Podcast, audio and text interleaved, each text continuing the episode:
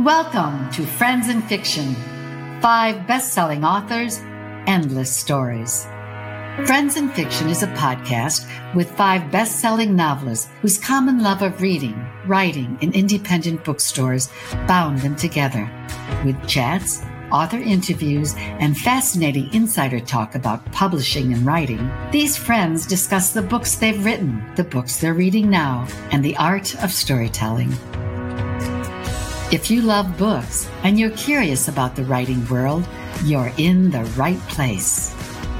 Best-selling novelists Mary Kay Andrews, Kristen Harmel, Christy Woodson Harvey, Patty Callahan Henry, and Mary Alice Monroe are five longtime friends with more than 80 published books to their credit. At the start of the pandemic, they got together for a virtual happy hour to talk about their books, their favorite bookstores, writing, reading, and publishing in this new uncharted territory. They're still talking, and they've added fascinating discussions with other best selling novelists. So join them live on their Friends and Fiction Facebook group page every Wednesday at 7 p.m. Eastern, or listen and view later at your leisure. Everybody, and welcome to Friends in Fiction, our weekly Facebook Live show featuring author chats in support of independent bookstores. Our community of readers here on Friends in Fiction has grown to almost 13,000 members, and we could not be more thrilled to be welcoming you here tonight. So let's get started. I'm Kristen Harmel, and my latest is The Book of Lost Names, which comes out in just six days. Yay! I'm Christy. Yay! I'm Christy Woodson Harvey, and my latest novel is Feels Like Falling. And I'm Mary Alice Monroe, and my latest novel is On Ocean Boulevard. And I'm Mary Kay Andrews, and my latest book is Hello Summer. This is Friends in Fiction. We are so glad you're here. Of course, we're missing our fifth, Patty Callahan Henry, whose latest is becoming Mrs. Lewis. She's visiting family, but she will be back next week. We're going to miss her a lot tonight. But tonight, as you can see, we have a new face among us, another wonderful special guest. We are thrilled to welcome New York Times bestselling superstar Jasmine Guillory, the author of The Wedding Date, The Proposal, The Wedding Party, Royal Holiday, and Party of Two which I handily have right here, which just came out a few weeks ago and was, of course, an instant New York Times bestseller. You may remember that The Proposal, Jasmine's second novel, was a Reese Witherspoon Hello Sunshine book club pick, which is amazing. Cosmopolitan magazine has said of Jasmine that everything she touches turns to gold, and clearly they are right. She has become a queen of the rom com, and I have to say, I am pretty honored that we share a literary agent, the fabulous Holly Root. Um, so I feel like I'm in great company, and I'm so glad that Jasmine is here tonight with us on Friends in Fiction. So welcome, Jasmine. Welcome. We're so happy you're here. Yeah, thanks So- for coming. Thank you so much. So, before we get rolling, everyone, I just want to remind you that every week we feature an independent bookseller. And this week we're working with Bank Square Books in Mystic, Connecticut. You can head over to our Friends and Fiction page to find a link to Bank Square Books, where all of our new books ship free, no coupon code required, which is actually a bit more of a discount than our usual 10%. And of course, that includes Jasmine's Party of Two tonight, which we'll be talking about. Um, we also wanted to tell you that tonight we'll be donating $1 per book sold to the Hurston Wright Foundation, which supports emerging Black writers, which we all think is so important for creating more diversity and representation in literature in years to come. So, now, Jasmine, without further ado, we are so happy to have you here. And we would love to start off by talking a little bit about what you've been up to these last few weeks since your new book came out. Um, and I think we'd all be so interested to hear uh, how the shutdown has impacted your tour, how you've been still finding ways to connect with readers, things like that. Yeah, you know, of course, like my whole tour, tour was virtual. So my first week, um, I did, I think, an event, like four events um, that week, and then a few the following week. And I have to say, like going into it, I was really worried. Like I kind of thought a virtual tour would feel depressing. Mm-hmm. Um, that you know, because one of the things that I really love about new books and, and going on book tour is being able to meet readers and interact with them. But it was it was really exciting. Like it was great to be able to chat with like author friends about my book and about their books um, and people that i wouldn't necessarily have gotten to talk to because of geography you know now it's easier to like set up that stuff. Um, and to be able to have like people from all over the place be able to join these events, which isn't usually the case. So that part was really exciting. And I got to hear, you know, it got interesting questions from um, from readers like all over from all over. So that Mm-hmm. that's been really lovely. And I and I've gotten to like be on the other side of some of those events. I, you know, did a virtual event with Emma Straub for her newest book, which I loved, All Adults Here. And then earlier this week, I did a virtual event um, with Kate Stayman-London, whose um, debut novel just came out. It's called One to Watch. So that was really fun to like be on the other side of that and get to talk to like writers whose work I really love about their work in you know in a in a way that like it, it's not better than bookstore events because I love those, but it's different in a fun way. Right. So Yeah. so that has been really good. Like, and I'm glad that I was like, I was wrong to be worried about it. You know, it's it's been a lot better than I than I thought it would be. You know, it, it's cool because I feel like this is, um, it's become this new normal now. And I, I feel like when we go back to things being as they were, I- I think this is going to continue because it's Yeah. a completely new way to interact with readers. I mean, it's just been, I think we all agree, right? Like it's just been a wonderful new change. Yes, Yeah, Still been going to go on tour. I've also been able to go to places. Go ahead, Jasmine. I'm also so impressed with like bookstores who managed to just figure it out really fast. Yeah. And they knew how to do the Zoom thing and set this up, and like they just know, you know, they got their tech people on it really early, Yeah. which I think we were all still figuring that out, and bookstores have really led the way in that. So I've been really impressed with it. Uh, us too, since we, we sort of stumbled our way into existence, right, ladies? Yes, completely. One of the things that I wanted was going to say is that we are reaching bookstores too. Yeah. That or people in communities that we couldn't go to. Yeah, Yeah. sure, absolutely. Yeah, so that's that, it's been a bonus for that. Yeah. So, Yeah. Um, oh, sorry, Christina. No, I was just going to say, and you definitely hit on this, but it's been so fun. I was actually like laying in bed this morning thinking about this because Mary Alice and I did an event together this afternoon. And it's been so fun to get to like meet authors that I've never met before and like do, you know, events with authors that I've never met in real life and I might never have had the opportunity to. And now I feel like I'm going to be kind of spoiled when I go back on real tour because I love just being in conversation with another author and all the cool places that that takes you. Mhm. Good point. Yeah. I miss room service though. I did miss reserve a lot. I did actually try that first week. I was like, all right, I'm just gonna try to like maybe order a lot of delivery to try to pretend that it's me. How did that work for you? the same, but it was nice. I mean, because I'm in California, so a lot of my events were like, you know, four or five o'clock California time. right. And then by the time that they're done, I was like, I have to think about dinner. Like I didn't prepare well. I didn't like do Yeah. go to the grocery store Yeah. right before everything started. So I didn't have everything. So I was like, it's just I'll just order sushi. That's better. So. But we were talking before we went live though about like the problem with French fries. Like French fries just don't arrive correctly, right? Mhm. Like that is Yeah. something we really miss about the world. I know. tried a few times. I have tried to order them for delivery or like curbside pickup. A lot of the restaurants around here are doing, but it's just not the same. I've just given up on it. Like I feel like French fries will be a thing that I will save. You know, for after the pandemic, I will keep that hope alive that I'll have French fries. That's right. Hugs, handshakes, and French fries. That's Like, right. That's right. Agreed.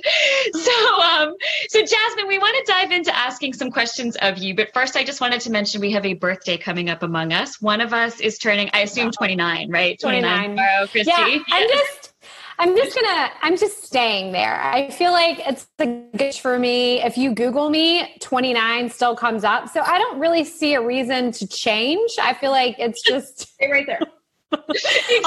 My mom always says the opposite. She's like, you should always say you're like 10 or 15 years older than you are so that people are like, God, she looks great. well, you still look great for twenty nine. You're Thank you. you're twenty nine year old age. Thank you. All right. So, so, Jasmine, when we have a guest on our show, we each love to ask a question. So, to start off with, we have been asking our guests to answer the same question. We all answered it last week, and we're also curious to hear your answer. So, to begin, when you were growing up, what were your family's values around reading and writing?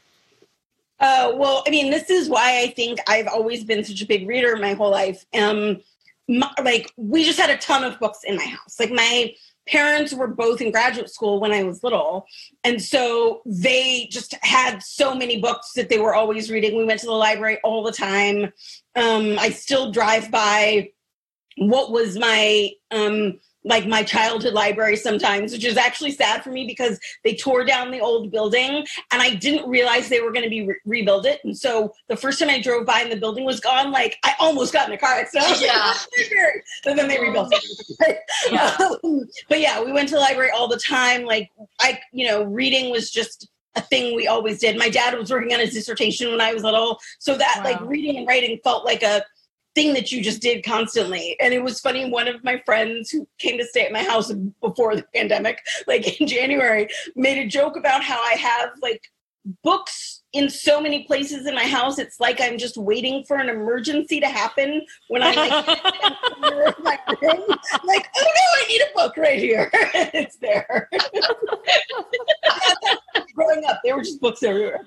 oh, that's awesome. That's awesome. Uh, That's our, our kind of household, I think, right? Yes, yes, for sure. Um, Jasmine, do you want to start by telling us a little bit about Party of Two? Yeah, absolutely. Um, so Party of Two is about Olivia Monroe, who, if any of you have read my first book, The Wedding Date, um, she was the sister of the main character in that book. And at the very beginning of this book, she moves from New York to California. Um, she's starting her own law practice with one of her best friends. And she's at her hotel bar. She hasn't even moved into her new place yet. And she starts chatting with this charming stranger at the bar. She's a little she's a little suspicious of him. She thinks he's maybe a little too charming. Um, and then when she goes back to her room, she discovers that he isn't just sort of the out of work actor she assumed he was. He is California's junior senator, Max Powell. And they run into each other again a few weeks later at a fundraising luncheon. He pursues her. He'd been thinking about her the whole time. And so they start a little romance. Love it. And there's so much good food in it. I was so hungry reading this book. a lot of snacks, a lot of desserts. a lot of desserts. All right, Mary Alice, did you have a question for Jasmine? Yes, speaking of hungry, I mean, I think, yes, I agree. There's such great food in your books. Um, but I think Party for Two was such a delightful romantic comedy. It's fun to read, but you also, like a cake, you know, you layer in with it a lot of really serious topics like uh, racism and sexism and privilege. And what I'm curious about is, as the author, how do you balance that romantic comedy that's lighter with the heavier issues that I just mentioned? How do you achieve that balance? You know, I, that's something I think about a lot um, because I want their I want the issues that they deal with and their conversations to feel real. Um, and in real life, there is often that sort of balance where you're, you know, you're dealing with something hard, but then like someone makes a joke and you all start laughing and then you know everybody changes the topic or even keeps going on with the hard thing but jokes throughout it like that is something that i wanted to feel real and balanced and so sometimes you know i will sort of flip from like one really heavy scene to one really light scene um partly because sometimes that like that's what you need in life. Like when you're going through really heavy things like i usually need someone to balance that out for me um in life and i feel like that works well in books too. So that's something you know i think about as i'm writing like i want the pacing to feel right. I don't want it to be too much heaviness at once or, or just in too many scenes in a row because i because i think I want to address that stuff in my books, and I think it's important to have it there, and it feels realistic to have it there. But I don't want that to be the center of the book. Um, so yeah, it is something that I that I do think about a lot as I'm writing. That's really interesting about the pacing, too. You know, how you try and balance chapter, chapters, not Yeah, just. yeah, definitely. Yeah. Um, Mary Kay, did you have a question? Yeah, um, you know, I, I I thought your background, Jasmine, was interesting. I, you know, very few of us go to school to be novelists, and um, you know, and I and I saw, oh my God, this this chick, she's she's got some uh, she's got some background on her. She's got you know Wellesley and Stanford Law, and I wondered when you s- gave up the law and not only switched to fiction, but to rom com, um, which you know I I I kind of write some of that too. And um, did you get pushback from say family or friends or professional colleagues who had said, you know, what are you doing? You all that education right down the drain. Did you get pushback? Not really. I mean, I think it helps that I, I was doing both at the same time for a while. Yeah. Um, and so I didn't really stop practicing law until I knew that at least for a little while, I mean, keeping our fingers crossed, that I would be able to, to succeed at this. right. Um, but, you know, I think it also helps that I had been practicing law for a while. So my you know, I was old enough that my parents, you know, I, I, my dad did have a very funny reaction when I told him that I was coming out with romance. Because first he was just excited, like you wrote a book, that's so exciting, and then he was very excited for a while, and then like all of a sudden it clicked, and he was like, a a a, a romance. Does that mean there's going to be sex in the book? Like, yes, Dad, don't read those parts. Don't read those parts. He still struggles with that part. But it's less because of the stigma of romance and more because my dad just doesn't want to know anything about sex. Um, but luckily, You're his little girl. You're his little girl. You just want to know about that. um, but my family and friends were all really supportive and excited for me, which was really wonderful. And now you're so successful, you can kind of Let, yourself. let me actually take that quick opportunity to ask a question of all of you. Do all of, have all of you written sex scenes and what do the people in your lives think of them? I mean, I'm just curious because I remember for my my first novel, um, I was so paranoid because all I thought was my grandparents are going to read this. My grandparents are going to read this, you know, because like I knew they would support me. I have a good story about that. My sister asked because I had given my my mom um, an early copy of the wedding date, which she read, and then she gave it to my grandma. And so my sister asked my grandma, like, "So, grandma, like, what do you think about all the sex scenes in Jasmine's book?" And my grandmother goes, "I had three husbands." okay, grandma. Go, grandma. It's awesome. I How remember- about, All how right. about to be you? That's, that's hilarious. What about what about you, I Mary wasn't Kay? right about it though. I didn't even want to. Right, that, yeah. I really could not write, um, you know, for a long time, especially when I started out writing mystery. So whenever there would be a love scene, I would picture like the crime scene tape around it. so my, I had the reader outside the bedroom door and just, you know, vague. And, but and I didn't really write a real sex scene until my dad was dead. Wow. He's he's been dead 15 years now, and um, you know he was Irish Catholic, and um, it- I think he I think because we have two children, he understood that I had had sex. But, you know, the worst question I've ever gotten anywhere was at a um, I was at a book festival or something, and some uh, of course it was a man said, um, Miss Andrews, um, I- I understand that you're a um, you're a mother and you have a grandchild. How how do they how do you know how does that how does that jibe with writing sex scenes? He did not. I, oh yeah, oh yeah, he did, and I just went, dude, I ain't dead yet. What is, what is one with the other? P.S. I bet you haven't had any in a long time. You're so awful. how, how about you, Mary Alice? Do your books have any sex? I back in the 90s, so you know, a lot different in the 90s. Um, I actually wrote a story called it, it was The Girl in the Mirror.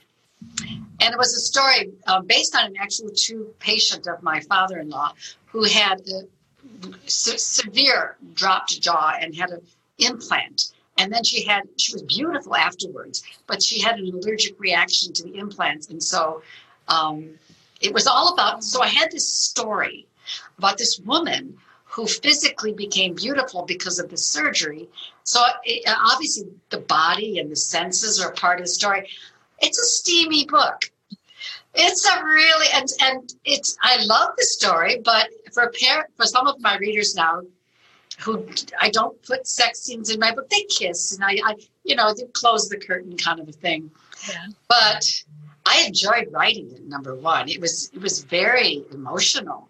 But whenever I see someone, especially um, someone who doesn't look like they want a lot of sex in their books, and I see them, they're buying all my backlist and they buy The Girl in the Mirror. And I said, maybe you don't want that. it's my sexy book. So if anybody wants to read my sexy book, it's Girl in the Mirror. All right, note to self. How about you, Christy? Um, no, I, I I'm sort of like Mary Alice. I have very sort of like off camera. I mean, you know, you know what's happening, and sometimes, but there's nothing super. But I'm always like, well, my grandmother reads my books, so I. But I do remember this one time. Um, Will, my husband and my son were in the car together, and they were listening to one of my books on audio, and all of a sudden it just hit me. And I called Will, and I was like, "Skip chapter 23. Skip chapter 23." he was like, okay, all right. I couldn't read The Girl in the Mirror. I can't read this because of the sex scenes. Yeah. I, Jasmine, I read my audiobooks, but I couldn't read that one. I just would be exactly on chapter 23. Oh my gosh. So um, I, I, wrote my first novel. Uh, I sold it in 2004. So I was just about to turn 25. Um, and I didn't know what I was doing. And that, like I said, I had the voices of my grandparents in my head. And so I wrote it with that. I thought I had to have a sex scene. And so I wrote it with that like complete paranoia. Um, and my editor at the time said, don't ever do that again. And every, every every, every time, every time I like sit down to write something sexy now, like her voice rings in my ear. Don't ever do that again. I'm like, oh no, the embarrassment comes flooding back. but now that I've taken us on like a sexy uh, side trip, um, back to Jasmine. So Patty actually left us uh, with a question for you. She was disappointed she couldn't be here tonight. She's off to visit her granddaughter, so it's for a very good reason. Um, but she said, I read this great interview with you in Catapult about how hard it was to call yourself a writer. When did you finally feel that happened? When did you feel like you could really do this? I think for all of it, it's different. Uh, all of us, it's different. Um, you know, it's really been only like since so my first book came out in January of 2018. And it, it was really like at some point last year, so maybe at some point in 2019, where I could easily say I, am a writer. When someone asked me what I did, I could say I'm a writer and not think about it. Um, but it, it is actually sort of funny because now, like, at the beginning of Party of Two, one of the things that happens when they first meet is that Olivia lies to Max about what she does because she doesn't want to say she's a lawyer because people always say like annoying things to lawyers or nasty things to lawyers about what they are. And and now I sort of have flipped sometimes to going back and telling strangers that I'm a lawyer instead of a writer because people say the weirdest things to you when they find out that you write romance. Like one time I was in a taxi with my mom and my mom who like loves to brag about me. So he the, the, so the taxi driver asked what I wrote and I, you know, said I was a writer and then like my mom said that she writes romance novels, and then the taxi driver was like, "Ooh, romance novels. Wait, is it from real life?" And I was like, "First of all, that's gross. Secondly, my mom is here. Like, what are you doing?" so, so that did make make it like make me feel more normal about saying I'm a writer. But now I don't want to like have that conversation with people because I don't know if they're going to be gross or not. Fair. well, they always say, "Oh, I bet your research is a lot of fun." Exactly. Uh, oh. good, very good answer. Christy, did you have a question for Jasmine? I do. Yes. Um, so this just felt like I had to ask it because I just stumbled upon it, and you were going to be our guest this week. Um, but I read the amazing piece that you wrote for the July 20th issue of Time about the power of Black fiction and why we all need to be reading it. And I was so moved by the whole piece, but the line that you the world to know not just our pain, but the whole of our lives and especially our joy. And that just like seared me. That was so beautiful. And so I'm sure not all of our viewers have had the chance to read that article yet. And so I was wondering if you could elaborate on it just a little bit for the people who haven't read it yet. And then maybe give us a couple of recommendations for Black fiction that we all need to have on our list this summer. Yeah. Um, you know, I think too often, especially right now, there's all these like anti racism reading lists and stuff, or even some of the big fiction lists that people recommend um, buying about black people are kind of the heavier ones Sure. and those books are all great but like read books about you know black kids playing or like Yeah. black women falling in love or you know black teenagers like getting into college and feeling successful like all of that stuff is great too because it's not like the whole of our lives is not about the pain and the struggle um, so i have a few that i have read recently that i just loved um, first you should see me in a crown which is a young adult novel. Um, it is just a joy to read. I really loved it. It is by leah johnson.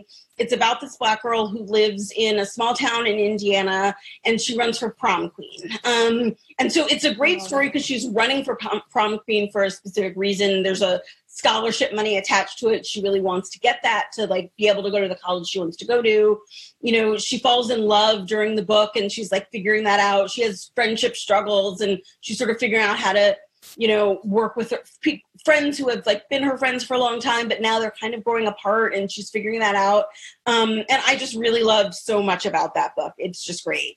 Um, i also loved from the desk of zoe washington which came out earlier this year. It's a middle grade I book. Just bought that for my granddaughter. oh it's so fun. I loved it. I recommend She's it a sixth so grader. I just bought it for her. yeah to so many kids. Um you know it's about a girl who loves baking and she is like trying to um you know be able to get on this baking show. But then she's also writing letters to her father who she's never met before because he's in prison. And so they're like finding their way to a relationship together but it's it's still like fun and frothy and delightful but it's about real issues Yeah. um, and then the boyfriend project by Farrah Rochon, which is a romance about a woman who lives in Austin, Texas. She works in a tech company and she you know she's dealing with all the stuff that comes from like being a black woman and working in, in tech um, which is a lot and then you know she kind of starts a romance with someone who works with her who has his own secrets that she doesn't know about and so Mm. though it's it's just such a fun story and really interesting um, so i just loved all of those books and recommend them Thank you. Thank you. And I we'll read put those links down. to that up on the website, yeah, right? I read Right, them Chris? down, so I'll, we can put Oh, links. Christy, on thanks for doing that. I, yeah, I was yeah. just thinking like, oh, I'll have to listen to it. I know because I'm sure. I'm not watching live, but I know everyone's going. Put that on the page. What was Put that. Okay, we'll do that right after. That sounds perfect. Thank you, Yeah. Jasmine. That was great. It actually kind of leads um, naturally a little bit into my question, which is um, one of the blurbs I've read about your book is from, or your books in general, is from the Seattle Times. They say the real pleasure here is the little world Guillory has created. A Los Angeles populated with a diverse, devoted crowd of nice people who hold each other up, treat each other to cupcakes, have each other's back, and occasionally fall in love. I feel like um, I feel like that when I read your books too. That the world you create on the page is just a really nice one. Do you think that writing fiction like that, where where kindness and decency sort of rule, can actually move readers a little further along the road to being better people? I absolutely do think so. I mean, it, even just writing it, it feels like it makes me want to be a better person.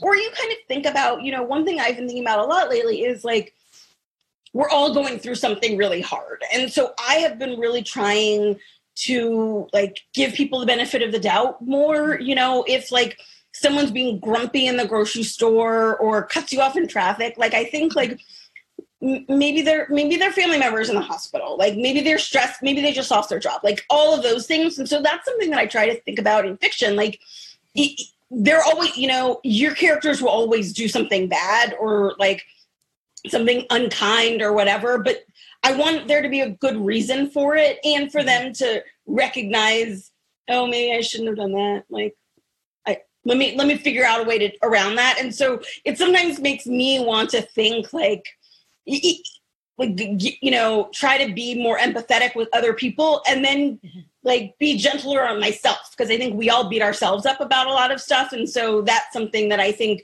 reading helps with and then writing also does too What a good answer. Yeah. Yeah, yeah. Well, thank you so much. This is um this has been so enjoyable just finding out more about you, Jasmine. Um so to all of you watching out there, make sure to post your questions for Jasmine or for us now. We're going to be pulling some live in a few minutes. I also want to remind you to head over to the Friends in Fiction Facebook group if you're not there already, and there you will find a link to all of our new books at Bank Square Books. All of our books ship free, which is actually a slightly better discount than our usual 10%. And that includes Jasmine's Party of Two, Mary Alice's On Ocean Boulevard, Christy's Feels Like Falling, Patty's Becoming Mrs. Lewis, Mary Kay's Hello Summer, and my new novel, The Book of Lost Names, which comes out in six days. Um, plus, again, we will be donating a dollar per book to the Hurston Wright Foundation, which helps support and foster emerging Black writers. As always, each book you buy at an indie store is a good deed. You are helping to keep the literary community thriving. Plus, you get to read awesome books. It's a win win. so, now the four of us had a chance to ask Jasmine some questions, and now we would love to let you do the same. We've chosen two from among the questions on our Facebook page page, and we would love to let Jasmine answer both of them. So while you're talking, or while we are talking, again, if you have something you would like to ask all of us, just post it below the video, and Christy will be drawing those questions. I'm watching them come in right now. Perfect. So everyone, do your work. Give us your questions. But Mary Alice, would you like to ask Jasmine the first yeah. question? Jasmine, I have the first one for you. All righty. This is um, the ladies of the Tabahani Book Circle in Los Angeles say this is a five book series, and is it possible to see additional characters introduced in the wedding date series? And does each book have its own cake? And will you ever create a recipe book? does not have its own cake, but that's a great idea. about that, like if each book was a cake, what cake would they be? I'm gonna have to start thinking about that a lot. Mm-hmm. Um, a cookbook, you know, it's funny because one time someone asked me if I would ever write nonfiction, and I was like, no, I can't think of any nonfiction I would ever be interested in writing. And then later, someone was like, what about a cookbook? And I was like, oh, okay, maybe. so I am much more of a home cook. So I just, I often will like pull recipes or throw things together, but I'm not like, I don't, I just you know have learned from doing. So we'll see if i can i would ever be able to write a recipe in the way that like actual recipe writers do. Um that might be fun but i have a lot on my plate in the next year or so so we'll see what happens. That would that would be a lot of fun. Okay book. Um there might be more books with these same characters. We'll see. I mean i think everything right now in a pandemic like i'm finding writing to be really hard. I'm proud of myself for any writing I get done any day. So mm-hmm. hopefully, uh, let's keep our fingers crossed. like that. You know what? That makes me think of what you just said about, you know, not beating yourself up and being yeah, exactly. yeah, yeah. Very true. Uh, Mary Kay, did you want to ask the other reader question? Yes. Uh, this question is for Debbie Boen, B O E N, who says, I previously read The Proposal and am a third of the way through Party of Two. What I really like about these two books is the diversity of characters and their interactions. Was the diversity intentional? And if so, what is your motivation? I mean, it was intentional to a certain extent, but also it just felt natural. Like mm-hmm. the, you know, the what the Los Angeles that I know, the Bay Area that I know, are full of people of all sorts of you know ethnicities and races um that you know i've lived in california my whole life and that's the california that i see so it didn't it wouldn't make sense to me to write a book that didn't reflect the reality that i see um so yes i mean yes it was intentional but also not I didn't have to work for it. I put it that way. Um, so, but that was really fun to write. I mean, it, it just in like I don't live in Los Angeles, and so the proposal and party of two were my two books that are set there so i had to get a lot of intel you know i did some visits and then got some intel from friends who do live there um, to you know figure stuff out and where would people go and where would they live and all of that stuff so that that those parts were lots of fun awesome um, Christy, do you have a few live questions? I do. I have some live questions for you guys. Um, Sorry, I'm looking at the. I'm out of. I'm just telling you, I'm out of town, so my light and stuff is weird. I do not have my like normal Zoom space, so I'm sorry that I look a little strange, but that's okay. Um, Okay, so um, Fran Handelman Long wants to know what personal experiences have you had that have influenced your writing? So, Jasmine, do you want to take that first and then we'll all kind of chime in? Yeah, um, let me think. Or you somebody know, else can take it so we don't put you on yeah, the spot for every question. Okay. Mary Alice, what about you? I know you have a good answer to this one. no, talk amongst yourself. I think too. okay, well, I can talk about. I'll take it first then. Um, this wasn't necessarily like my personal experience, and I talked about this earlier today. So sorry, Mary Alice, you've just heard the story. Um, but I was talking about my next book, Under the Southern Sky, um, is uh, it's a different kind of story for me, and it's about um, some frozen embryos and like a some you know issues surrounding them. And I really got the story idea from a friend who came to a party one night and um, she was pregnant with twins at the time. And she was like, oh my gosh, I have all these frozen embryos. What am I going to do with them? You know, I didn't think about this. I didn't think about the ramifications of what I was doing. And I just thought that was such a really interesting kind of ethical situation. Um, and then I sort of ramped it up by having the woman whose embryos they were no longer alive. So, um, but I, that didn't necessarily happen to me, but I feel like it was, you know, it was something that someone said to me and, and she said, you should write a book about this. And so I've been thinking about it for five years and, um, it was really, really interesting to write. I'm going to try to move myself, y'all. I'm sorry about my light here. No, fine. So Jasmine, what do you think? What's your answer? You know, I think, um, it's not so much experiences I've had, but like relationships that I've had yes. that have really influenced my writing. Like, um, one of the things, like, especially in the proposal, the main character in that book has two really good friends and they're sort of constantly texting each other and asking each other for advice. And that is absolutely how I interact with my friendships. Like, they're very close to me you know my friends i text for advice all the time it was actually actually two of the friends that i was sort of thinking about as i wrote that friendship story um, one of them has a teenage daughter and she texted us just today like about her daughter got this really cute haircut and she was like are you going to text your friends and show them your haircut and her daughter was like why would i do that that's stupid and she was like well i i mean uh, we do that. we do that like, that's, awesome. That's funny. And then she and then she told her mom, "Well, you guys are old," and I was like, oh. "Cool, thanks." We need to be awesome. reminded. Yeah, yeah, yeah, exactly. Yeah, happy birthday, Christy, tomorrow.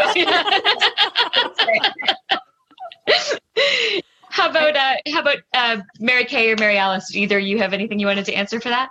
You know, um, when I wrote Hello Summer, it's about a, a, big city journalist, and I was a big city journalist long time ago, and um, and so I did try to channel some of the experiences um, that I had as a newspaper reporter, and the idea that sometimes you write a story and you get a lot of pushback um, from the community. They don't want to they don't want to know the truth about somebody, and um, and so I thought about that a lot when I was writing the, the book. But the, the main thing was at the beginning of the book and the beginning of Hello Summer, it, it's at Conley's going away party at, in the newsroom at the Atlanta Journal Constitution, which is the last paper I worked at.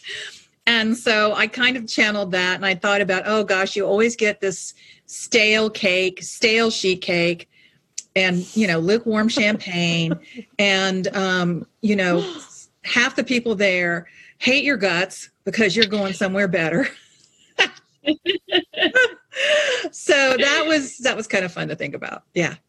That's awesome. How about Mary Alice? Well, I you know so many experiences I when you're with wildlife and I write about those. But I remember one thing uh, someone said was my it was actually my daughter who finally read The Beach House ten years after it came out, and I had already written continuing books. And she said she was reading about how Lovey, the character, had an abusive husband. And she went, Mom, I don't see why Lovey just didn't leave her husband. Like, I don't understand. And it was a really enlightening moment for me. And I went, Oh my goodness, little girl. Because in the 1970s, it was a very different time, mm-hmm. especially in Charleston, South Carolina. And I knew that this whole young generation had no idea why a woman would stay in that marriage at that time in history. And so that's when I wrote um, Beach House Memories so that the children would, my children as well as other people would understand that decision. Is you know that heartbreaking decision. Mm-hmm. Yeah, makes sense. Mm-hmm. Christy, how how about uh, give it some other questions? Yes. Um, so Julie Bodie wants to know: Are any of you planning on writing a book about this time of COVID, or plan to in the future? oh yes, Jasmine, you dive in first. You're our guest. Um, not right now. I mean, I feel like this is a time when I'm going to need to be able to reflect on it after it's over to be able to write about it. Completely. Um, mm-hmm.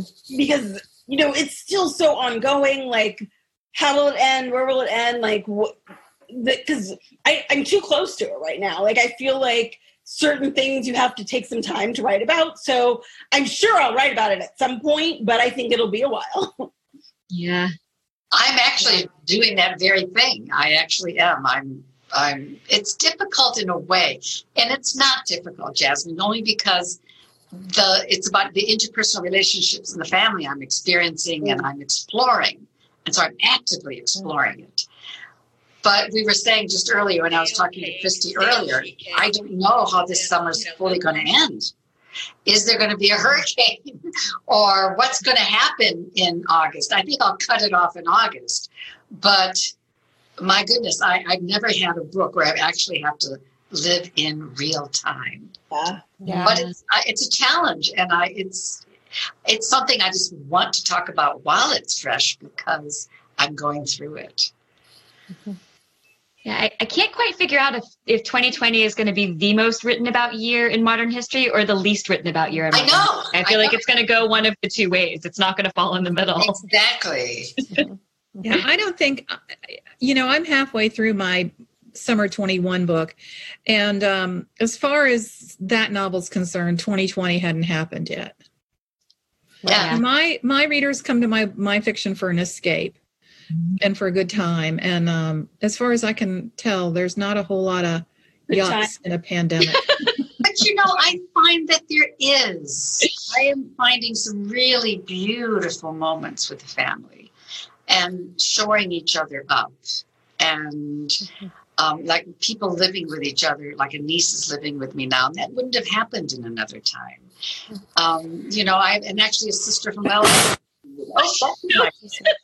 Oh, and, you know how often would she be able to just leave california and move in with me for the summer so it's um, actually two sisters so we have a little commune going on but you know it's this is a, an odd moment in time. I played Monopoly with my grandchildren. Aww. How cool is that? Yeah. yeah, I um my 2021 book started in April of 2020 and y'all know because I like didn't catch it. Like no one caught it. I had read it, my editor had read it, and I got my copy edits back and I was like, "Oh my god, I just wrote a book that starts in April of 2020. Like that can't happen. And it it ended up not being that big of a deal, but the book spans like 30 years. And there were some places in there where moving something back 3 years made it so like it wouldn't have had that kind of cell phone or that album wouldn't have been out or you know there were like little itty but it, it was not a huge deal but it was just funny that like three years can make that much difference but i thought i don't know when this is going to end so there's no way that i can put out a book in 2021 talking about, you know, September of 2020 because I don't know what September of 2020 is going to look like. so true. Yeah. It was a lesson. It was a lesson. it's weird when you have to change things. My um for the book of lost name no, not the book of lost names, the winemaker's wife. Um there was a scene that centered around Notre Dame, and I think we were in second past pages when um, when the fire happened there, and so I had to go in and completely rewrite the scene, like at the eleven. I mean, it and it it just changed the tone of that part of the book because, and I had to do it so hastily. But I mean, but I couldn't have had like a jokey scene about Notre Dame. Yeah. It, it, just, yeah. I mean, and thank goodness it happened you know, while I still had time to fix it. So that was kind of crazy. but um, those were great questions. So um, right. on so now Jasmine, on every Friends in Fiction episode, we try to give our viewers out there a writing tip. So um, you know, we have a lot of aspiring writers with us. So tonight we thought that people might want to hear those words of wisdom from you. Do you have a tip for people trying to write a novel? I do. My biggest writing tip is to read as much as you can. Mm. Um, you know, reading like just reading in general helps with your writing because it expands what you know about fiction, expands what you know about writing, like how different people do things in different ways, and that's okay. You it introduces you to different, you know, ways of putting together sentences, different words, like that's all great. But then also in the genre that you're trying to read in, like read a ton because I see I get, you know, sometimes people ask me questions about certain things, and the answer is often just read a lot more in that genre and it will help you know the answer. Like, can I do this or can I do that? Or how long does this have to be or all of that kind of stuff like you'll know if you you know if you read 20 books in that genre mm-hmm. you, you'll know more you know it'll come more naturally to you you won't wonder um and and you won't feel uncertain in a way you'll like you'll be able to understand so i think you know just diving into books like go you know i know people can't go to the library now but like get libraries get library books you know ebook or you know get them from like curbside pickup from your library if that's open. Um, do whatever you can to just read a ton because it teaches you so much more than you would find out in any like googling about the genre or any of that you're totally right. I feel like there's a rhythm to books too, and you have to, yes. you almost have to internalize that rhythm as a, like it, it can't be something someone tells you do X, Y, and Z. It has to be something that you just know in your gut, and then you can pour your story onto the page. It's such a 100%. good point. And when I was, you know, when I first started writing, like I sent, you know, a little bit of something that I'd written to a friend, and she was like you need to go back and look at you know are if there are books that you really loved. Because like i was struggling with dialogue. And she was like go back and read those and pay attention to how they do the dialogue. And that helps me more than anything else has ever done. Like i would you know because i think reading a book for the first time you're just sort of experiencing it. But mm-hmm. when you go and reread it and think hard about the choices that they made or what you know why is this structured in one way? You learn so much about it. And i learned a ton just doing that. It's interesting that you mentioned dialogue specifically because i think that's something you do really really well. I mean that's something that really to me about your writing really stands out. So you obviously learned really well. Um, so on friends in fiction we also like to share the books we're reading. And jasmine gave us um, some great book recommendations. I know mary kay that you had a book recommendation tonight yeah, um, What You Wish For, Katherine Center's new book. And she writes um, delightful rom coms. Last year's Things You Save in a Fire. My daughter and I read, Katie and I read a lot of the same books. And um, that was one of our favorites last year. I was going to hold it up tonight, but she's actually got it. She snatched it away from me. but yeah, um, What You so we'll Wish just hold Katherine, up this beauty instead. Katherine Center. We share the same editor at St. Martin's Press. So she's kind of my, my publishing sister, but I love her books. Oh, that's awesome. great. And that just came out this week. So I, have heard I've, I have heard good things about it so far. That's great. How about um, Mary Alice or Christy? Did either of you have a book you'd like to share tonight? Well, last week I recommended uh, Susan Wiggs's this Oysterville Sewing Circle, and I got a lot of uh, comments saying, "What about the bookshop of um, Lost and Found, which is her new book?" And I've been reading that, and it's just wonderful. And it's it's it's a if you finish the one, it's time to move into Susan Wiggs' second one. awesome. I have a very special book that I'm getting ready to talk about in just a second, so we can. okay. do you want to tell us about next week, Christy? About what's uh, about what's happening next week? I do. Next week is pretty much the biggest week we've ever had on Friends in Fiction because Kristin Harmel's The Book of Lost Names releases on Tuesday. And I just want to say, you guys, I mean, we hinted this, but if you're new, if this is your first time, if you don't know, Kristin is our godmother. Like, she made all of this happen.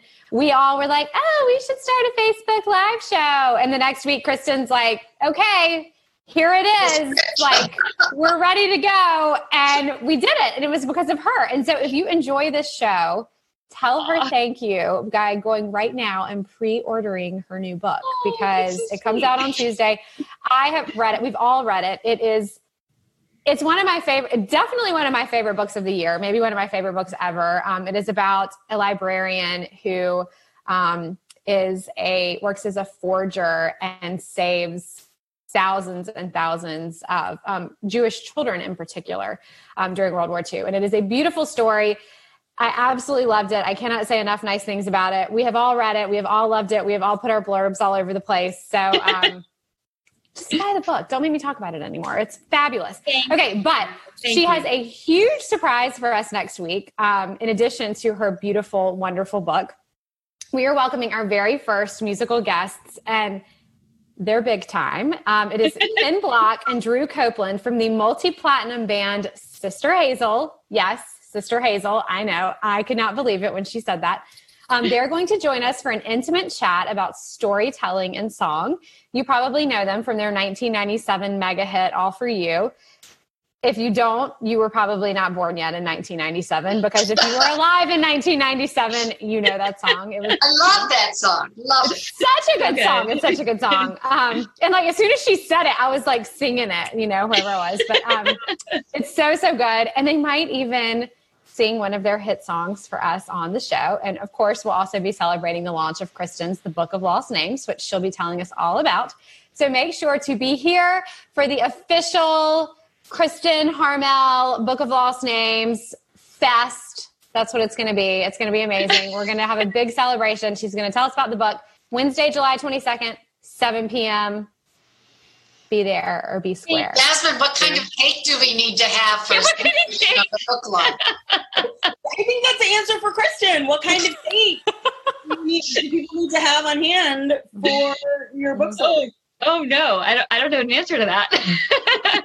champagne soaked cake. Can we do like oh. champagne cake? Yes, with like champagne that. on the side. Yeah. um, thank you, Christy. Those were really nice things to say, and um, and I disagree with you about um, about being the godmother or whatever of friends in fiction. We we all we all played i think a super vital role in starting it. And it, we didn't. it, well no no we, we, we did though. And we all brought we all bring something um different to the table. And it's just been this gift that we've been been able to do this. I mean, I think it's grown because of you know because of what we all bring, and then because of the wonderful guests like Jasmine that we're inviting on. So it's been it, we've just had these wonderful conversations, and mm-hmm. we're so grateful to all of you out there who have been joining us. I know a lot of you have been here since day one. A lot of you are new. I hope um I hope you're enjoying this as much as we are. So thank Jasmine, you for, saying that.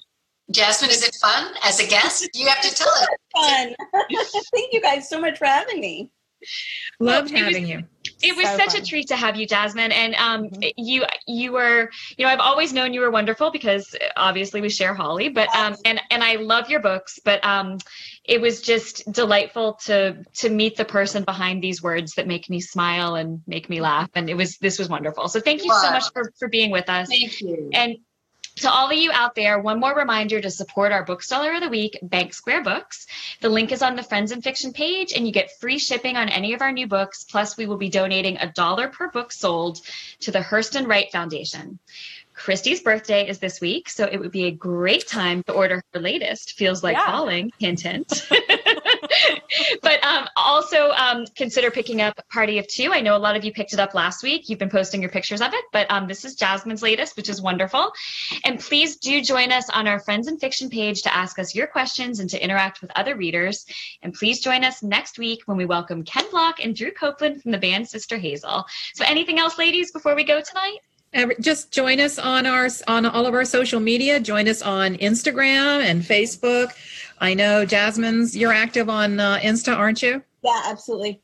And twitter. I see you a lot on twitter too i think right? Yeah. Yep. Yeah. So that's where you can find out about the real um, off the page us. That's right. Exactly. That's true. And anything else ladies? Just big thank you for being here jasmine. That was really yes. fun. Yeah it was very very fun. so much for having me. This was wonderful. And thank you for the recommendations. I think we're all oh, You're very welcome. What a treat and what a fun night. Thank you so much, Jasmine. And to all of you out there, thank you for spending some time with us tonight. So we are Friends in Fiction, and that's a wrap. Good night. Good night. Good night. Thank you. More wine. Go for the wine. so that was great. Wasn't she delightful? So fun. Yeah. She was awesome. She really was. I mean, I knew she was going to be awesome because yeah. her books are so good and charming, and but she was wonderful. She really was. She was um, very engaging for sure. She's awesome. I love that she recommended a middle grade book that I just literally bought for Molly, who's going into sixth grade, who loves to bake. That's so awesome. Uh, and actually, that was a bookseller recommendation from um, Murder by the Book in um, Houston. One of my favorite bookstores recommended that book. So, um, so when I found it for Molly, I was so excited.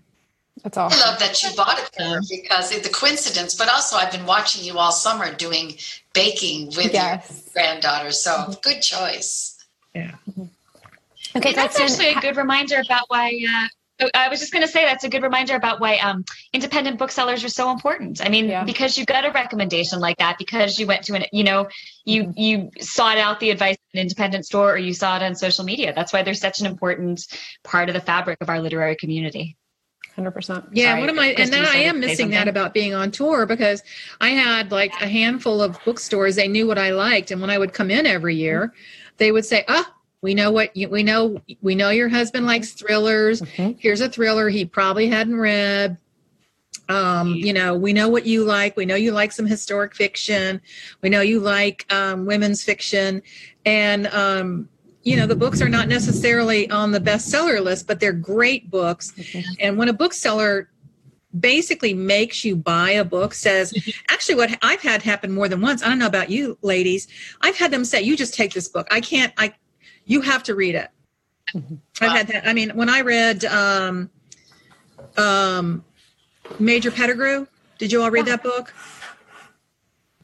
Um, a bookseller put that in my hands and said, I can't charge you for this book because you're going to love it so much. You're going to recommend it. Incredible.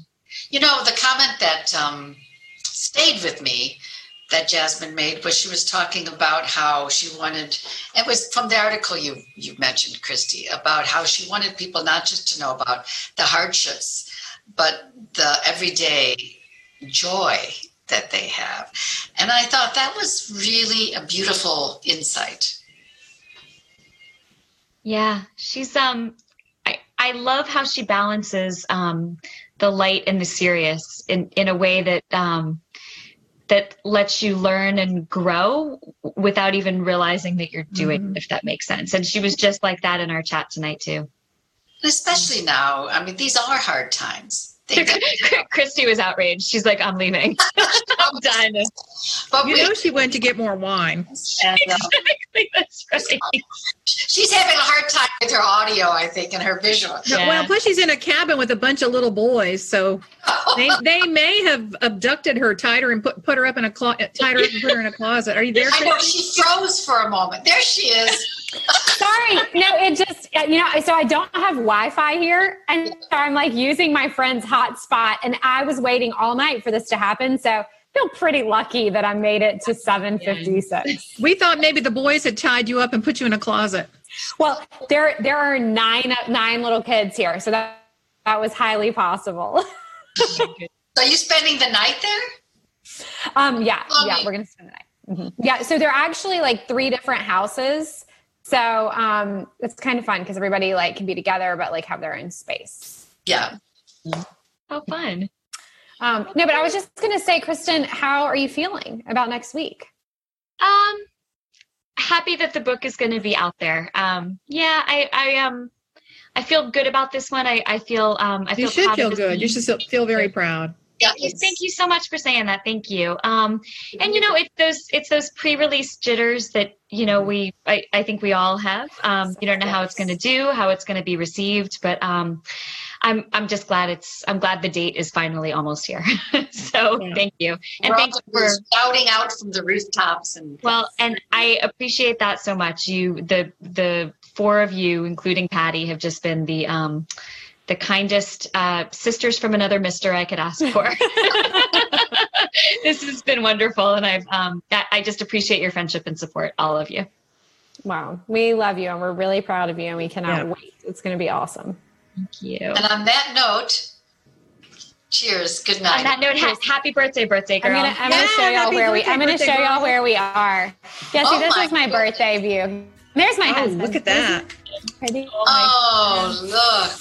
It's really pretty here. Awesome. It's really Well, pretty. enjoy Okay, your birthday glass of wine. y'all. I'm going to. Good night. y'all. Good night, everybody. great night. Thanks, Good night, everyone. Cheers. Bye. Good night. Bye. You've been listening to the Friends and Fiction podcast. Be sure to subscribe to the Friends and Fiction podcast wherever you listen. And if you're enjoying it, leave a review. You can find the Friends and Fiction authors at www.friendsandfiction.com, as well as on the Facebook group page, Friends and Fiction. Come back soon, okay? There are still lots of books, writing tips, interviews, publishing news, and bookstores to chat about. Goodbye. Produced by Audavita Studios. Connect your voice to the world.